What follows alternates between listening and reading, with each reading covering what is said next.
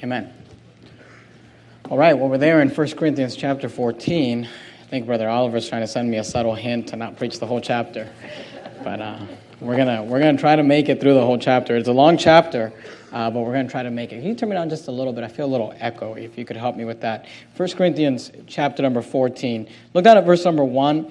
Bible says, Follow after charity and desire spiritual gifts, but rather that ye may prophesy. For he that speaketh in an unknown tongue speaketh not unto men, but unto God, for no man understandeth him, howbeit in the Spirit he speaketh mysteries. In this chapter, um, we, we see this term here in an unknown tongue. And just by way of introduction, I want to explain that term to you, and we're going to go through the chapter tonight. Keep your place there in 1 Corinthians 14. That's our text for tonight. But go with me to the book of Acts just real quickly. Acts chapter number 2. Uh, if you just go backwards, you're going to go past uh, Romans into the book of Acts.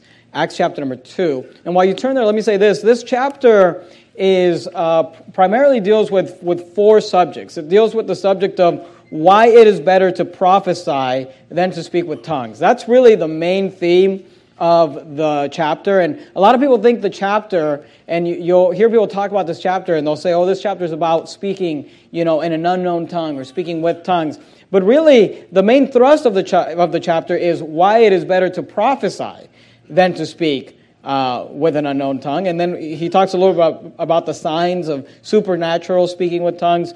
Um, then he gets into, and I would say the bulk of the chapter has to do with characteristics of real Bible prophesying or preaching. And then he finishes the chapter up with some practical instructions for order in, in the church service. And we're going to try to cover all of that tonight. I, I don't want to split this chapter up into two weeks. I want to try to get it all done. But let me start with just explaining that term, you know, tongues or unknown tongues. If you're there in Acts chapter 2, in verse number 4, of course, you're familiar with the day of Pentecost. The Bible says in Acts 2 4, and they were all filled with the Holy Ghost and began to speak with, notice these words, other tongues other tongues as the Spirit gave them utterance. And there were dwelling at Jerusalem devout men out of every nation under heaven. Now, when this was noised abroad, the multitude came together and were confounded because that every man heard them speak in his, I want you to notice these words, own language.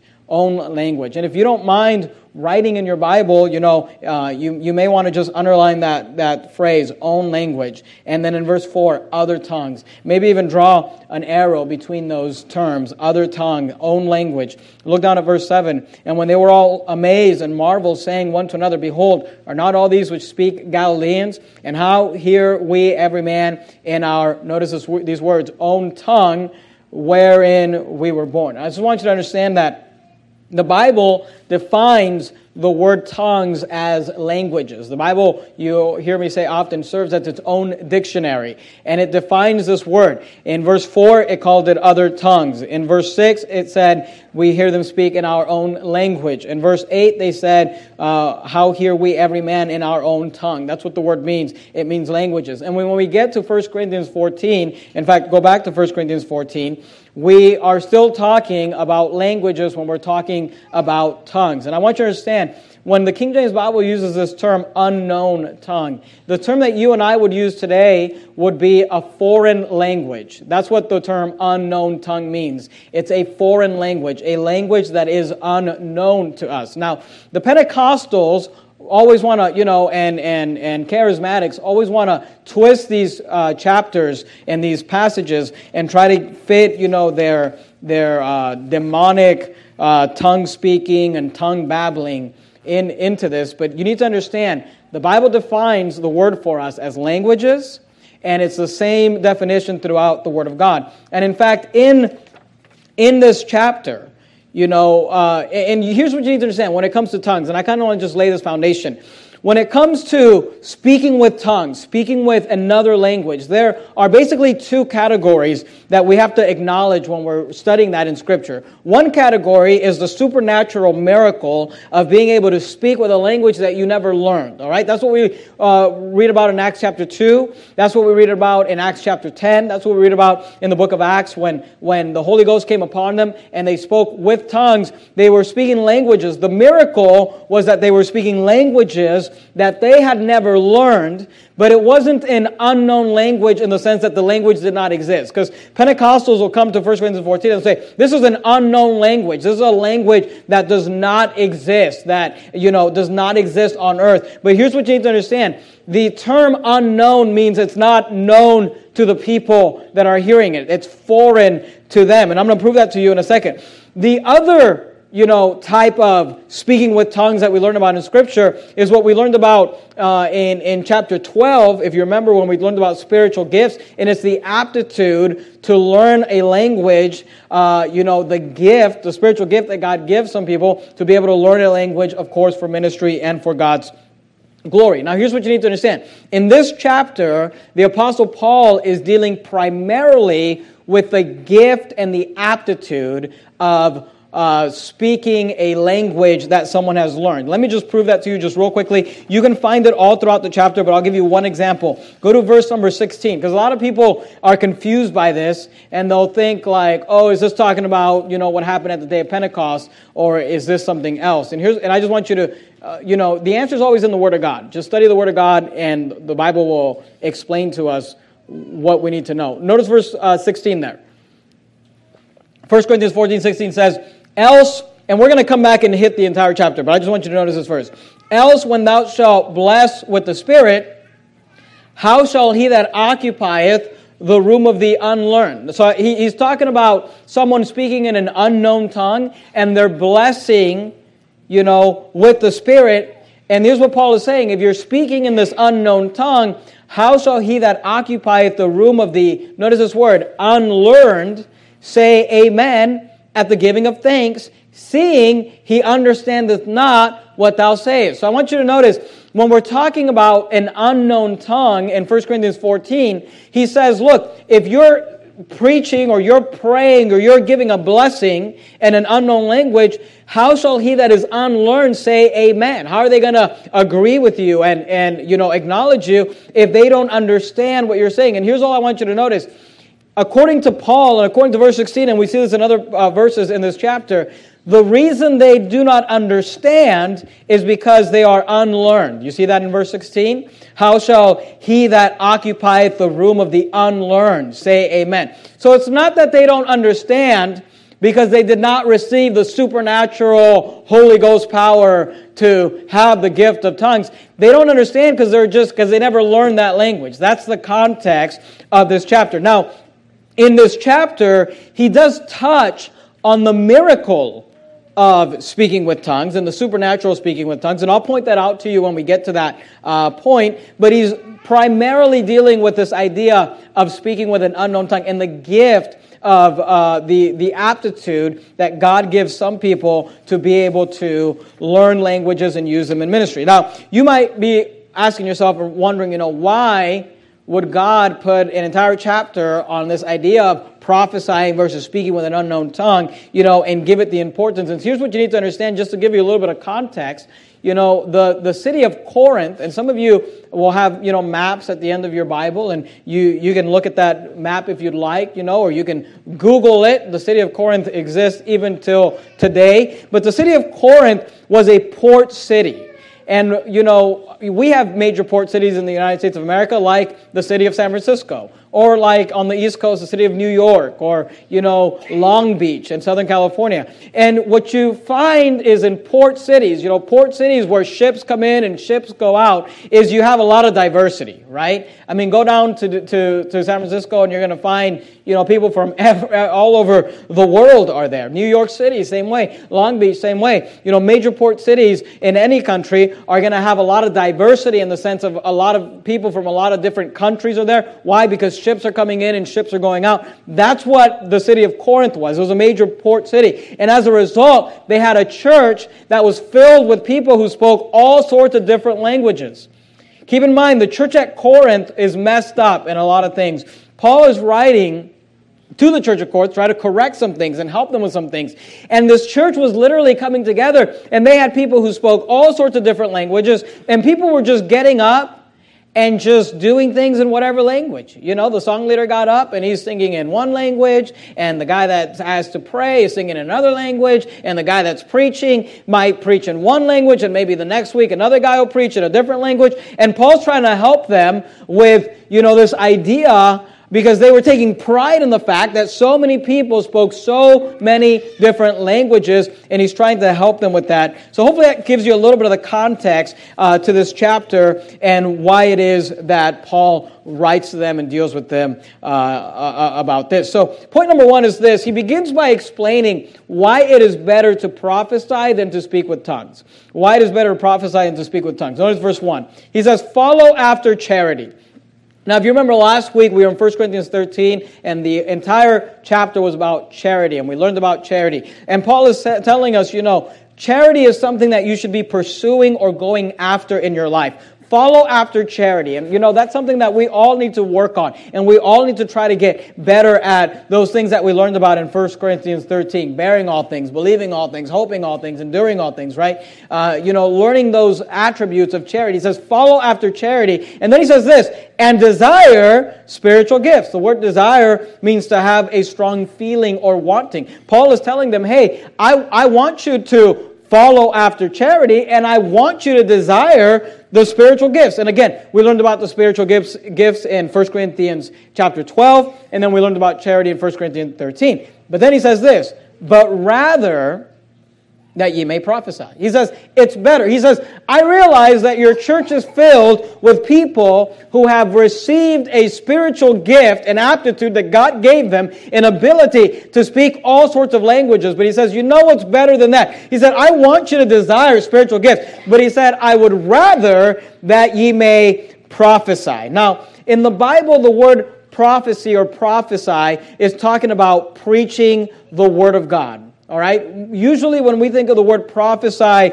we think of the word, you know, uh, of like foretelling the future or telling something about the future. But in Scripture, the word prophesy simply means to preach. You know, sometimes someone said this sometimes prophecy will foretell, but prophecy is always forthtelling. You know, you'll foretell the future, but you should always be forthtelling the truth. And you know, one example of that is Proverbs chapter 31, and you don't have to turn there, but the very first verse talks about the prophecy that his mother taught him, right? And if you read Proverbs 31, there's no, you know, future prophecy in there. It's all just preaching from the Word of God, just applying biblical principles. And that's an example of when we see something called prophecy and there's no future telling. So the word prophecy is simply talking about preaching. And he says, I would rather that ye may prophesy. Now, why does he rather that they prophesy? Well, there's a couple of reasons. One, because it is better to prophesy. He says, it is better to prophesy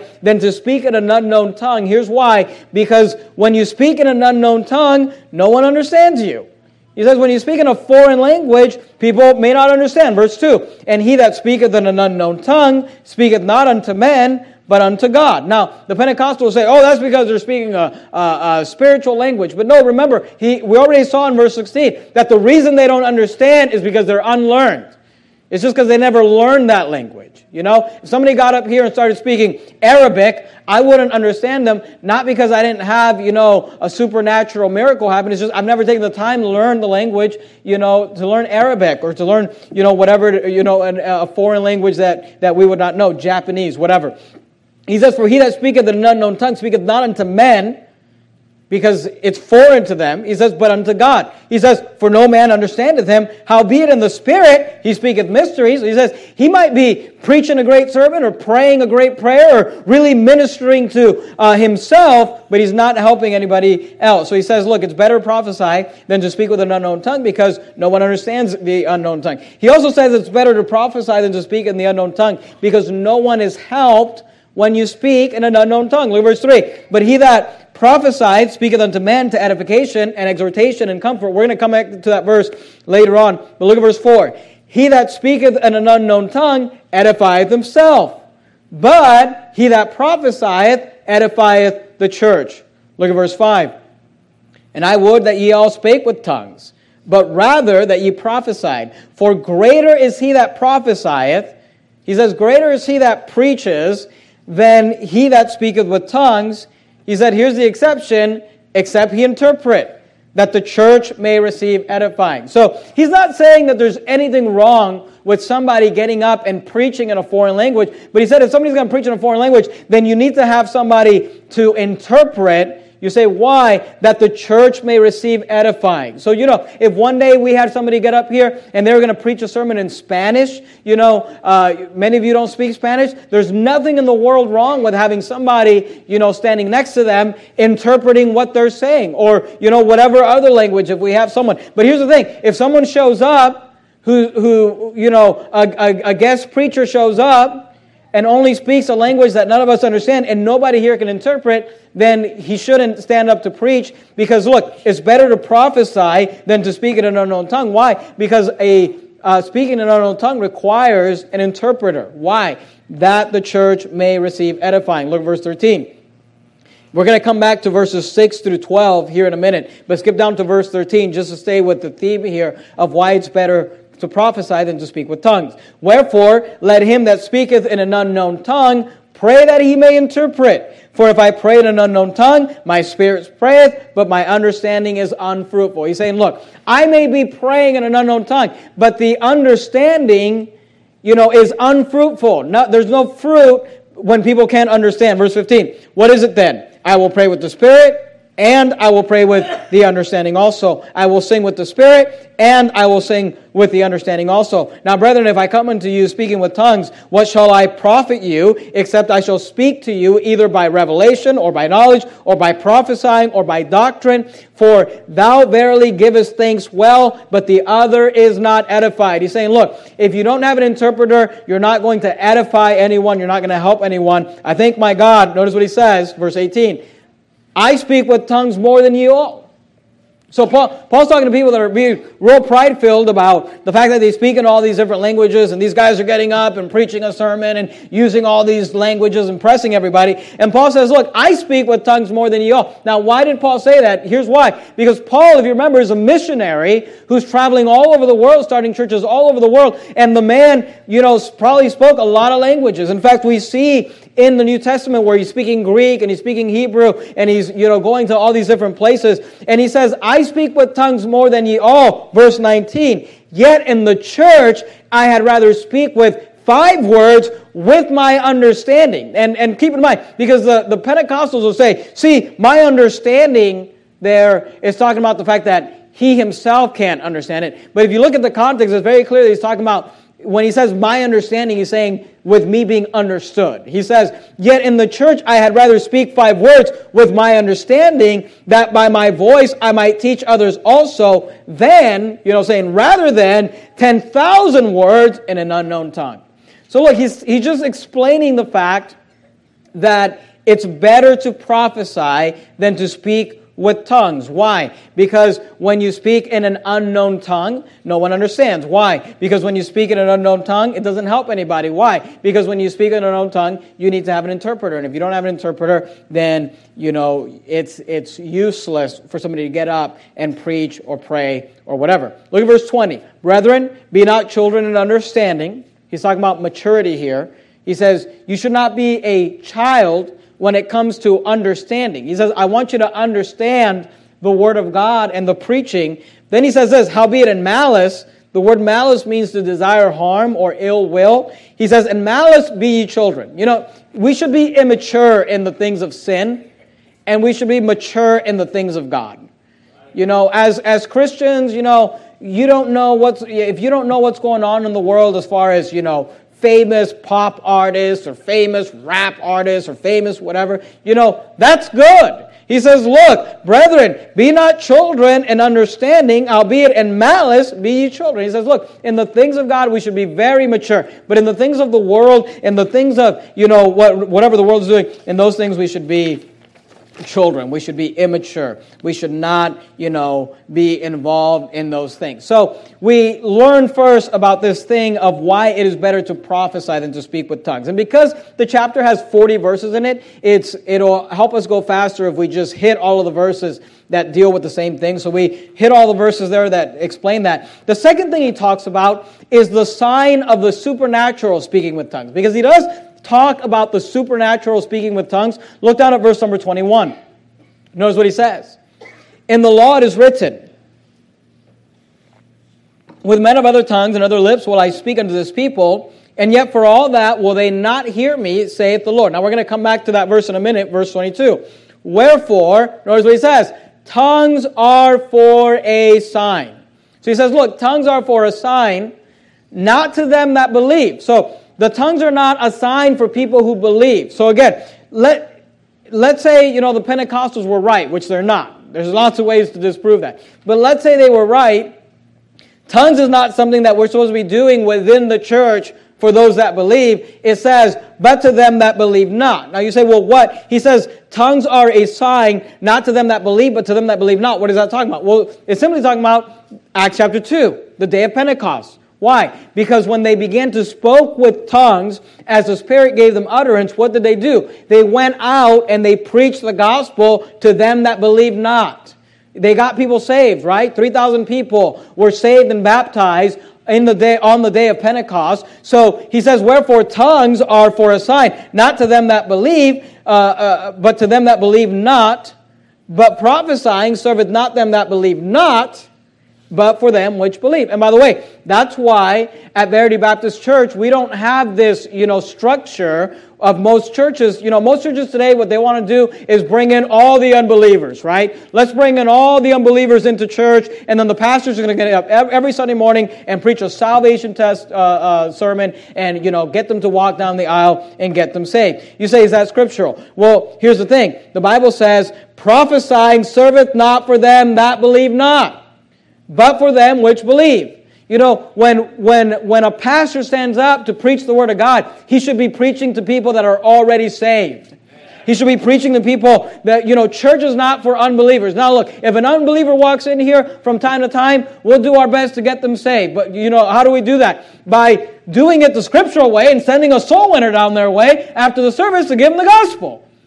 You say, you say, but why not just preach a salvation, you know, sermon every, every Sunday morning? Here's, here's why we won't do that. Because that's not edifying to you.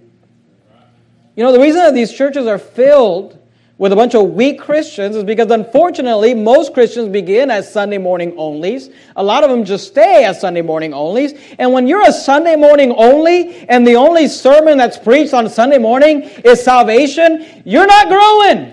You're not going to learn anything. You're not going to be, you know, edified in the things of God. So he says, look, he, he, he, says, but prophesying serveth not for them that believe not, but for them which believe. Now, go back to verse 21 real quickly. Notice what he says. In the law it is written. Now, he's about to quote Isaiah 28 and verse 11. We don't have to turn there, but if you want to write down that note as a cross reference, it is written, With men of other tongues and other lips will I speak unto this people and yet for all that they will not hear me, saith the Lord. That's a quote from Isaiah 28 11, which reads, For with stammering lips and another tongue will he speak to this people. Now, what is that referring to? That is again a reference to the supernatural speaking with tongues that happened in Acts chapter 10, the house of Cornelius, right? Because what happened when Cornelius got saved and the Italian men got saved and they began to speak with tongues? That was a sign to the Jewish believers. Remember, Peter came in with the Jewish believers and they saw that God was getting the Gentiles saved. And that's why he says, with men of other tongues, talking about Cornelius and his Italian band, and other lips will I speak unto this people. And uh, again, not specifically just Cornelius, but it's an idea there that God was going to use people who spoke a different language as a sign for the Jews. We saw that in Acts chapter 10. And then he used the Jews you know, in Jerusalem, the 120 believers speaking with foreign languages that they never learned uh, to get the gospel out on the day of Pentecost. So that's the sign of the supernatural speaking with tongues. So those verses deal with the supernatural. Other than that, he's just talking to them about just languages that they have not learned. All right, go, go back to verse number three. So we saw number one, why it's better to prophesy than to speak with tongues. And we saw number two, the sign of the supernatural speaking with tongues. Number three, and this is where we're going to spend the, the bulk of the sermon, is he gives us characteristics for real Bible preaching or real Bible prophesying. Because if you remember, the word prophesy simply means to preach. And he gives us characteristics of that because that's what this chapter is really about. Remember, he's talking about it's better to prophesy than to speak with tongues. And he tells us why it is better. It's better because no one will understand you. It's better because it doesn't edify anybody. It's better because it requires an interpreter. Then he goes into this thing where he's just telling us and giving us some characteristics about real Bible preaching. And I want to go through these with you tonight, and especially for you guys who want to preach and learn how to preach. You know, you go to the men's preaching nights. You should jot these things down because this is the Apostle Paul giving us a lesson on Bible preaching and how to preach the Word of God. And I want you to notice what he says. Number one, real Bible preaching should edify. Real Bible preaching should edify. Look at verse 3. He says, But he that prophesieth speaketh unto man to edification. The word edification means to build up. Notice verse number 4. He says, He that speaketh in an unknown tongue edifieth himself. But he that prophesieth, notice what he says, he that preaches edifieth the church. Now, what does that term edification or edify or edifieth? What does that mean? And here's what you need to understand it simply means instruction for improvement. Instruction for improvement. See, when you come to the house of God, you should hear preaching for the Word of God that instructs you to help you improve. The Bible says in 2 Timothy 3.16, you don't have to turn there, all Scripture is given by inspiration of God and is profitable for doctrine, for reproof, for correction, for instruction in righteousness. One of the purposes of preaching the Word of God is to instruct people in righteousness, to instruct them in uh, improving their lives. Why? That the man of God may be perfect, thoroughly furnished unto all good works. So, look, Bible preaching should edify you, it should instruct you in improvement. That's one of the reasons why at Verity Baptist Church, I don't know if you've noticed this,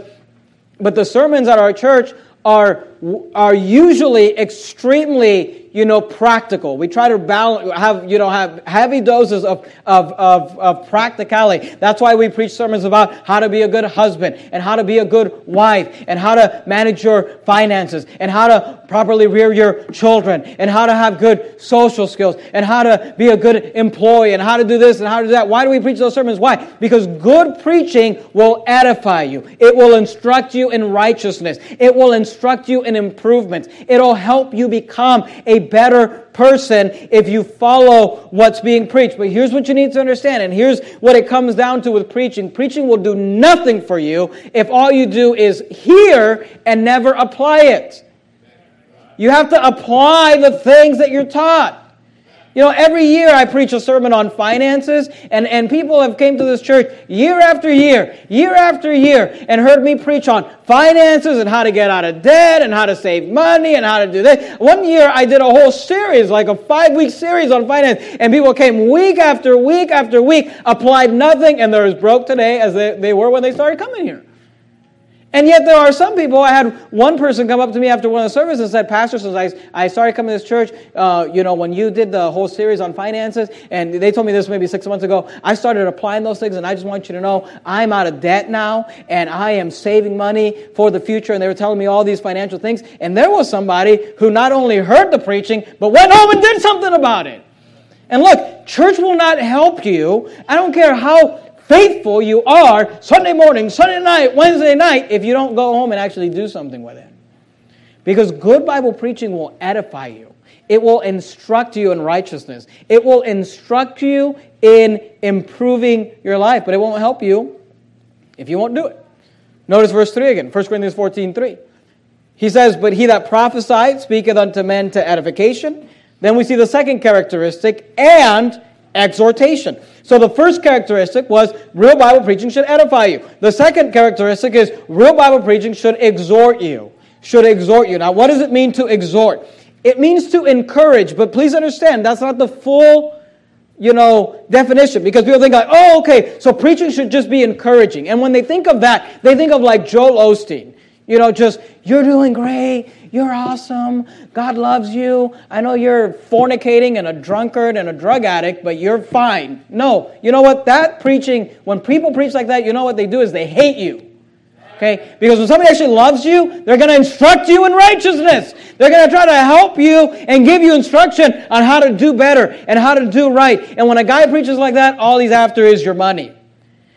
So, what does it mean to have exhorting? Because people say, oh, see, Pastor Jimenez, you're not very encouraging.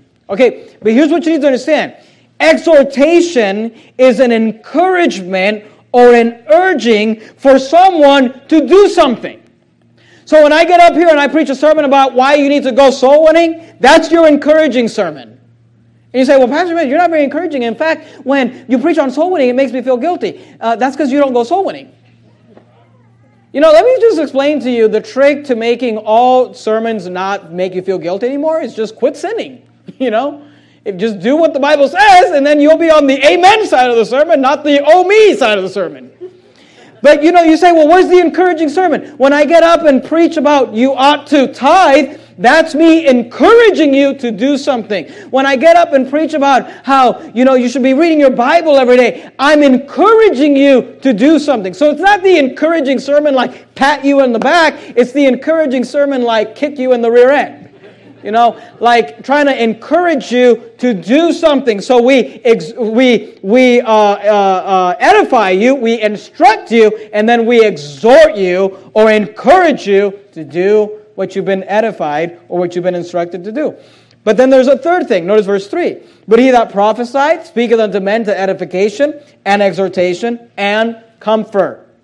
Comfort. Now, the word comfort means to alleviate a difficult situation, and we should definitely be comforting from time to time and helping people with uh, difficult situations. You know, and again, preaching should be doing that. When you, a lot of times people come to church because they are in trouble, because things are not going well in life, because there are difficult situations, and we would should be comforting them. How? By just telling them everything's okay? No, by giving them instructions by encouraging them to follow the instructions that will alleviate difficult situations. That's what real Bible preaching does. Look at verse 6. Now, brethren, if I come unto you speaking with tongues, what shall I profit you? So, what, what should real Bible preaching do? It should edify you, it should exhort you, it should comfort you, it should profit you. It should profit you, it should make you better.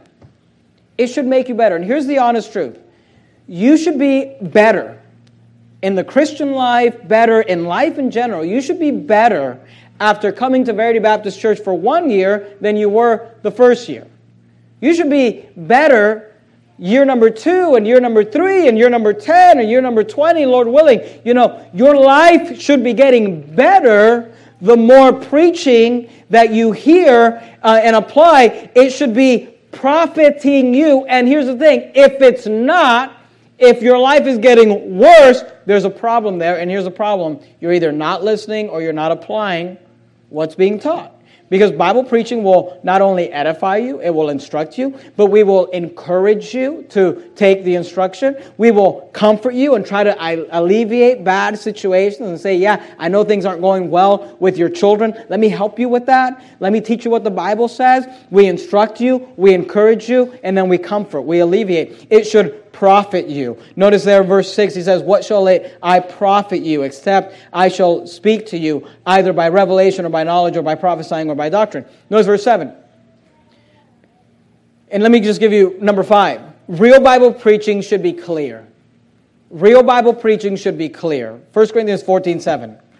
And even things without life, giving sound, whether pipe or harp, except they give a distinction in the sound, how shall it be known what is piped or harped? For if the trumpet give an uncertain sound, who shall prepare himself to battle? Here, he's giving this a, a illustration of, of the military. You know, when I was in the military, we had trumpets that would blow on the base, and the trumpets, you know, meant different things. Some things meant, sometimes it meant you need to get up. Sometimes it meant you need to salute, you know, the flag or, you know, whatever. Sometimes, you know, different things. And he's saying, look, the trumpet, you know, when these militaries, they would have trumpets and people would know, you know, when you hear a certain sound, you know, it means we're getting ready to go to battle, you know, or whatever. means you get ready for battle. But if the guy who's playing the trumpet doesn't know what he's doing, you know, or messes up, it should sound and it sounds You know, then people are like, well, well are, is lunch ready or are we supposed to go to fight? You know, they're confused. And he's saying, this is how a lot of preaching is, so called preaching today. People come to church and the pastor's just not clear. And people are just like, I'm not sure what I'm supposed to be doing. Verse 8 For if the trumpet give an uncertain sound, who shall prepare himself to the battle?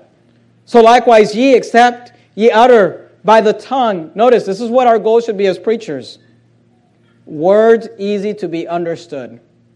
And that's literally the words we shouldn't be getting up here and using words like agape and eschatology and, you know, whatever. But he's also just saying the way we communicate, it should be easy to be understood. How shall it be known what is spoken? For ye shall speak into the air. There are, it may be, some, uh, so many kinds of voices in the world, and none of them is without signification. Therefore, I know not the meaning of the voice. I shall be unto him that speaketh a barbarian, or he that speaketh shall be a barbarian unto me. Even so ye, for as much as ye are zealous of spiritual gifts, seek that ye may excel to the edifying of the church. Here's what he's saying. You need to preach clearly. That's the only way to edify the church.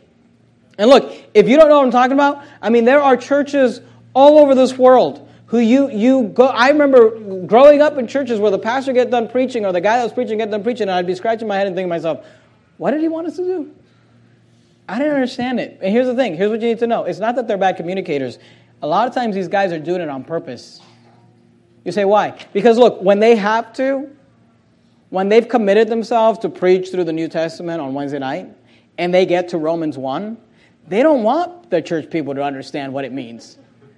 So they want to go back to the Greek and use all these fancy terms and say this, and they're just hoping that you won't understand it because they don't want to offend you.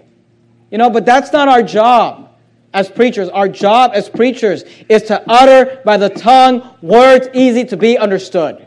Is to be able to preach clearly. Look, you might walk out of here, or some visitor might walk out of here, you know, mad that I preached against Pope Francis, or mad that I preached against the governor, or mad. But here's the thing my, my, my objective is not, you know, that everybody that comes here just loves me and is my biggest fan and thinks I'm awesome. If, if that's your goal as a preacher, you're going to fail miserably. Because, you know, the preachers in the Bible, you know what they were? They were hated. Why? Because when you tell people the truth, people will hate you for it. But here's the thing my goal is that I'm clear, that they understand. It's fine if they're mad that I preached about the Pope, as long as they know when they walk out those doors that I think the Pope's a pedophile right? That's clear. I wasn't kind of like, well, you know, I mean, if he's hanging out with people that are kind of like that, then maybe there might be. No, the guy's a pervert. That's clear. Do you understand? Bible preaching should be clear. There should be a meaning of the voice. We, may, we should seek to excel in edifying by preaching clearly. So, what are the characteristics of real Bible preaching? It's to edify, it's to exhort, it's to comfort, it's to profit, it's to be clear. It's also to teach. Look at verse 19. Skip down to verse number 19. Yet in the church, I had rather speak five words with my understanding, he's saying being understood, than by my voice, excuse me, that by my voice I might, notice these words, teach others also, than 10,000 words in an unknown tongue. So, look, a goal of preaching is to teach. You know, if you ask me, what do you do for a living? I teach for a living. That's what I do. I teach the Word of God. And that's, that's what I'm supposed to be doing. I'm supposed to be. So, so look, that's why I don't get up here and tell a bunch of stories. I don't get up here and tell you all my fancy stories and all everything. You know, we spend a lot of time digging into the Word of God. Why? Because we're supposed to be teaching you the Word of God. We're supposed to be opening up the Word of God to you. That's what good Bible preaching does. Number seven. Look, we'll look at verse 23. If therefore the whole church be come together into one place and all speak with tongues, and there come in those that are unlearned or unbelievers, will they not say that ye are mad? And we'll come back to that, but look at verse 24. But if all prophesy, and there come in one that believeth not, or one unlearned, he is, I want you to notice this word, convinced. Convinced of all. He is judged of all. I want you to notice that real Bible preaching should be Bible preaching that causes people to be convinced. Now, what does that word mean? You know, the word that I grew up with, which is not necessarily the best word, but it's the word that Baptists used to use or still use today, is conviction. You know, to be convicted. Here he says convinced. Now, what does he mean by that? And here's what I want you to understand the same word that is translated by our King James translators, and it's under the inspiration of the Holy Ghost, the same word that in 1 Corinthians 14 24 was translated as convinced was also translated in Matthew 18 15 as this tell him his fault. It was also translated in John 3:20 as his deeds should be reproved. So when Paul says, you know, he is convinced, he says when someone shows up to church and they hear real Bible preaching, they are convinced. What does that mean? It means that someone has told him his faults. Someone has told her her faults. Someone has reproved their deeds. Someone has rebuked them. Someone has told them they are wrong. And here's what you need to understand real Bible preaching will call out sin in your life. I mean, that's what, that's what God told Isaiah cry loud, spare not, lift up thy voice like a trumpet, and show. He says, show them their transgression, the house of Israel, their sin. So, real Bible preaching should call out sin. It should call out sin in your life. It should step on your toes. When you come to, you say, our pastor's always stepping on my toes. Well, then, then give him a raise. you know, he's doing his job. You know, don't give him a raise. I'm just kidding. But, you know, then, then he's doing his job. Because, look, if you go to a church where you're never offended, where no one's ever calling you out on your sin, where you're never convicted or convinced, where you've never been told your fault, where you've never been reproved or rebuked for the deeds that you're doing wrong, then you're not going to church with a preacher that is doing Bible preaching. Because Paul says, hey, good Bible preaching will make people be convinced. And then he says this He is judge of all. Good Bible preaching will judge. Good Bible preaching will judge. Now, people today act like judging is a bad thing. And they'll, they'll often quote, you know, Matthew chapter 7, you know, judge not that ye be not judged. But look, if you, if you read that in its context, he's talking about hypocritical judging. We ought not be judging hypocritically. But how about John chapter 7, verse 24? You have to turn there, but it says this Judge not according to the appearance, but judge righteous judgment. So, see, the Bible tells us there's a such thing as righteous judgment. And we should be judging as spiritual leaders, we should be giving judgment. We should be judging and telling. What does it mean to, to judge something? It's to tell people, this is right, this is wrong. What does a judge do? They bring a case before him and they put the case down and they say, you know, this person thinks this, this person thinks this. What does the judge do? He says, this one's right, this one's wrong. Isn't that what a judge does? You, you have a lawsuit, you go before the, the judge, the judge says, you're right, you're wrong. Next, you're wrong, you're right. Next, you're both wrong. You know, whatever. He that's what a judge does. And when you come to church, you know what the pastor should be doing? He should be judging you. He should be telling you, hey, no, that's wrong. You shouldn't be doing that. That's not the way to do it. That's not what God says. And by the way, when you're doing this, you know what people will often accuse you of? They'll accuse you of being judgmental. I'm often being accused. You're judgmental. Well, I'm supposed to be judging. I, am the good Bible preaching. I'm just thank you. Praise the Lord. Because you know what real Bible preaching does? It judges. Look at verse 25. And thus are, I want you to notice this phrase. I really want you to see this. And thus are the secrets of his heart made manifest. And thus are the secrets of his heart made manifest. You know what real Bible preaching will do? Well, number one, it'll edify you. Number two, it'll exhort you. Number three, it'll comfort you. Number four, it'll profit you. Number five, it'll be clear. Number six, it'll teach you. Number seven, it'll call out sin. Number eight, it'll judge. But number nine, this is the last one. It will reveal the secrets of your heart. It will reveal the secrets of your heart. Now, let me give you guys, you, guys that are learning how to preach and go to the men's preaching nights, let me give you, because uh, you know, you're often, you know, so I heard a preacher say this and I, I thought it was wonderful. in fact, you know, I wrote it down and you should write it down as well. Because you know what young preachers always worried about? What am I going to preach about? What am I going to preach about? You know, men's preaching night's coming up. What am I going to preach about? You know, I heard a preacher say this once and, and, and I thought it was wonderful. If you learn to preach the Bible, you'll never have to worry about what to preach about if you learn to preach the Bible, you know that, mo- I don't know, you probably don't notice this, but most of the preaching that is done here at Verity Baptist Church, not all of the preaching, and I'm not against uh, other people doing doing other types of sermons. I do all sorts of different types of sermons. But the majority of sermons that are done here at Verity Baptist Church are what are called expository sermons, where we basically take a passage of Scripture and we just go verse by verse, line upon line, and you know expound upon it, outline it, and apply it to your lives. You say, why do we do that? Here's why: because if you learn to preach the Bible, you'll never have to worry about what to preach about. You know, if you just learn to take a chapter and study it and figure out why God gave it to us and explain it to somebody and, and apply it to their lives, you don't have to sit there and worry about what to preach about. You'll always have something to preach about when you preach the Bible. But let me just warn you. Let me warn you. That type of preaching is dangerous when you preach the Word of God. Why? Because the secrets of the heart are made manifest.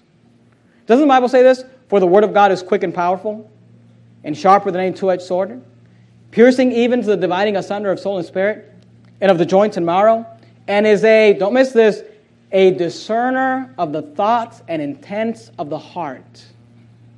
Neither is there any creature that is not manifest in his sight, but all things are naked and open unto the eyes of him with whom we have to do. And here's what you need to understand, and please understand this Christians, believers, fundamental Baptists, People in this church and churches like ours, when I get up and preach sermons like why Pope Francis is going to hell, they love it. When I get up to preach sermons about, you know, the Orlando shooting and the Christian response, they love it. When I get up to preach sermons like love hates, they love they love those sermons. As Christians, we love those sermons. Now the world hates those sermons. You know, we love those sermons. But let me explain to you the sermons that'll get you Christians to hate you is the sermon I preached last week about charity. You know why? Because it reveals the secrets of your heart. Because, see, you're not a Catholic, and you're hopefully not a reprobate. But you may have a patience issue, you may have a temper issue. You may have, you know, issues. So here's what I'm telling you. When you just preach, because look, it's easy to just get up and just preach a hobby horse topical sermon. Every Sunday I could just preach a sermon about this false religion and that false religion. And here's the thing. It'll get the world to hate me, but all of you would love me. Every sermon. Amen, Pastor. Get those, you know, uh, Mormons and get those Jehovah's Witnesses and get those Catholics and get those homos and get those and get that. And look, I'm all for those sermons and I do those sermons from time to time. But you know what? The bulk of the sermons that are done here are meant for you. That they might reveal the secrets of the heart, that the secrets of the heart might be made manifest. But please understand this when you preach like that, people will hate you for it. People will hate you for it. I mean, the Apostle Paul said, Am I therefore become your enemy because I tell you the truth? The Apostle Paul said, I will very gladly spend and be spent for you, though the more abundantly I love you, the less I be loved. Because you know, it's much easier to preach a sermon against the Pope than it is to preach a sermon about marriage or finances or child rearing or tempers. You know, when as a pastor, I'm constantly dealing with people that are having problems in these areas, it would be much easier for me just to avoid those sermons, just not preach those sermons. But you say, why do you preach those sermons? Because I'm supposed to try to instruct you in righteousness.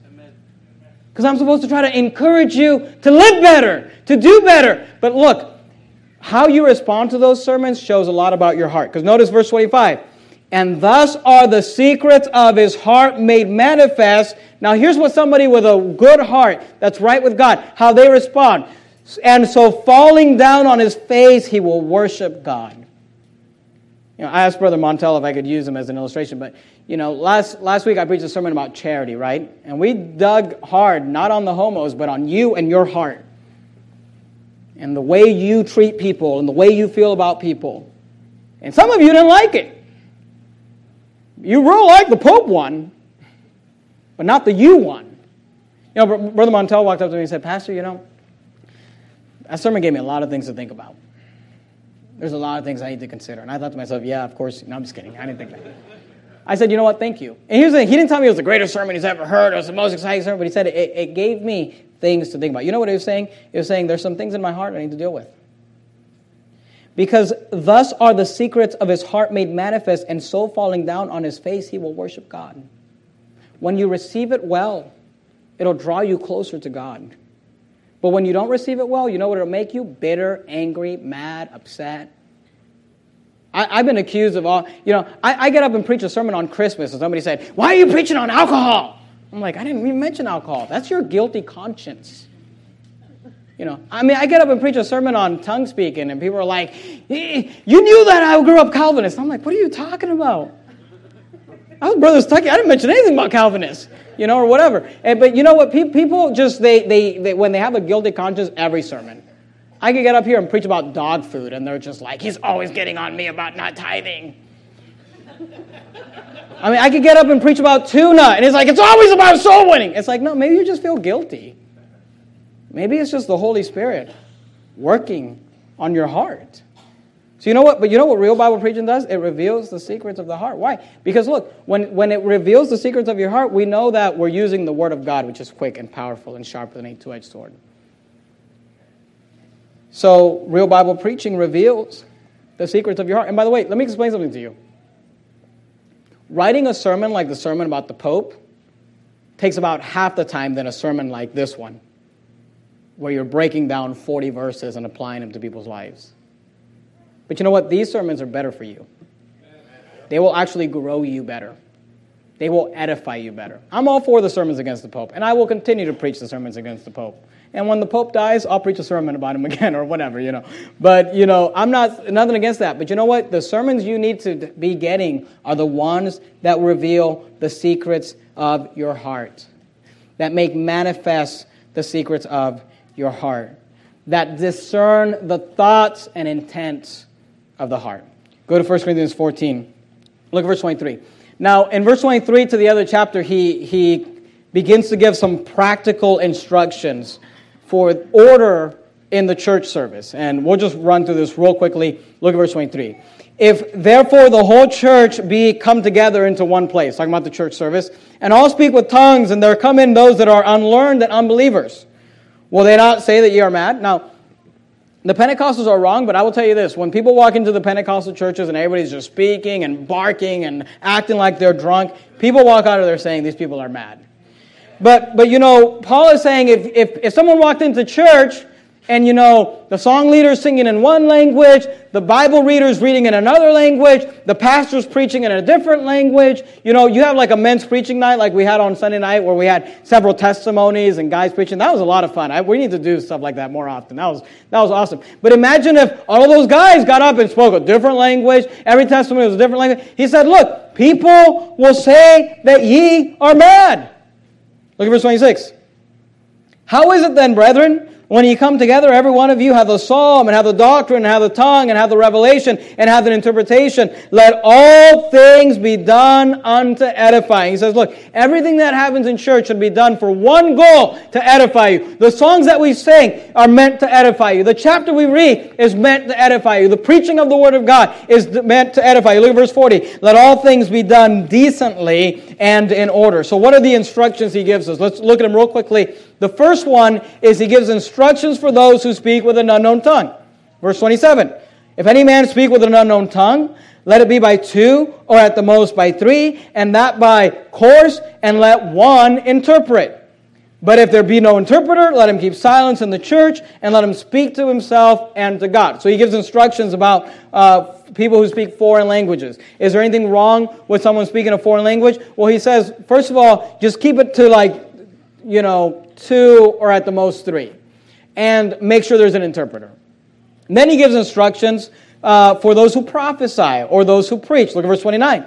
Let the prophets speak by two or three, and let the others judge. So just like on Sunday night, we had three guys preach. You know, we, we let the prophets speak by, you know, two or, or three and let the others judge. And we had a guys giving testimonies, of course, but the guys that preached, we had three of them. Look verse 30. If anything be revealed to another, that sitteth by, let the first hold his peace. So here's what he's saying. He's saying, don't interrupt each other.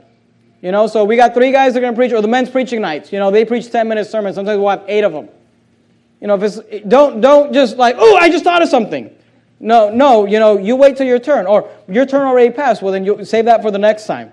But he says, If anything be revealed to another that sitteth by, let the first hold his peace. Look at verse 31. For ye may all prophesy one by one, that all may learn, and that all may be comforted. And the spirits of the prophets are subject to the prophets, for God is not the author of confusion, but of peace, and as in all churches of the saints. So he, I want you to notice in verse 31, he says, prophesy one by one. He's saying, look, when you have multiple preachers or multiple speakers, like a men's preaching night or something like that, he said, you don't interrupt each other you just let one guy speak. When he's done, the other guy gets up and speaks. And again, that's not what happens at the Pentecostal churches.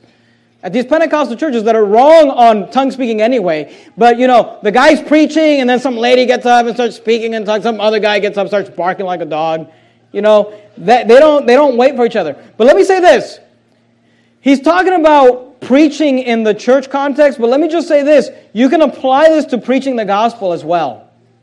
You know, when you're out there preaching the gospel as a soul winner, prophesy one by one that all may learn. And if anything be revealed unto another, another that sitteth by, let him first hold his peace. You know, as soul winners, we shouldn't be interrupting each other. Oh, I just thought of something. No, no. You know what? We switch off at every door, or we switch off when we talk to someone. You wait your turn. Right? Now, here's the thing if the, if the individual asks you, you know, maybe they're new at soul winning and they get, they get as far as they can, but they don't really know what to do, and they, they ask you to take over, then take over. But here's the thing once you take over, guy who asked for the help, now you're the silent partner. You don't let him take, you, take a couple of verses and be like, oh, okay, I got it from here. No, no, no. We prophesy one by one. You know, you are, it's called a silent partner for a reason. The emphasis is on the word silent. All right, so don't interrupt your soul winning partner. We need to prophesy one by one. And then he says this, verse 32 the spirit of the prophets are subject to the prophets. Again, we can apply that to the Pentecostals because the Pentecostals say, like, oh, the spirit just took over and I don't remember what I said and somebody has to show me on a video. Well, here's the problem with that the spirit of the prophets are subject to the prophets. So look, the Holy Spirit's never going to take over you. All right? Whenever we see in the Bible that somebody takes over a body, that's not the Holy Spirit, that's an unclean spirit. That's an evil spirit. So you say, what do you think about these Pentecostal tongue speakers? There's two options for them. They're, they're either faking it or they're filled with the devil. And if they're not faking it, then they're demon possessed, they need to get saved. But a lot of them are faking. I used to I used to know a guy that went to Pentecostal church. He told me he faked it. You know, and he said all his friends faked it. Everybody faked it. You know, and I, I was like, praise the Lord. You weren't possessed. Because if you weren't faking it, that's a problem. Look at verse 34.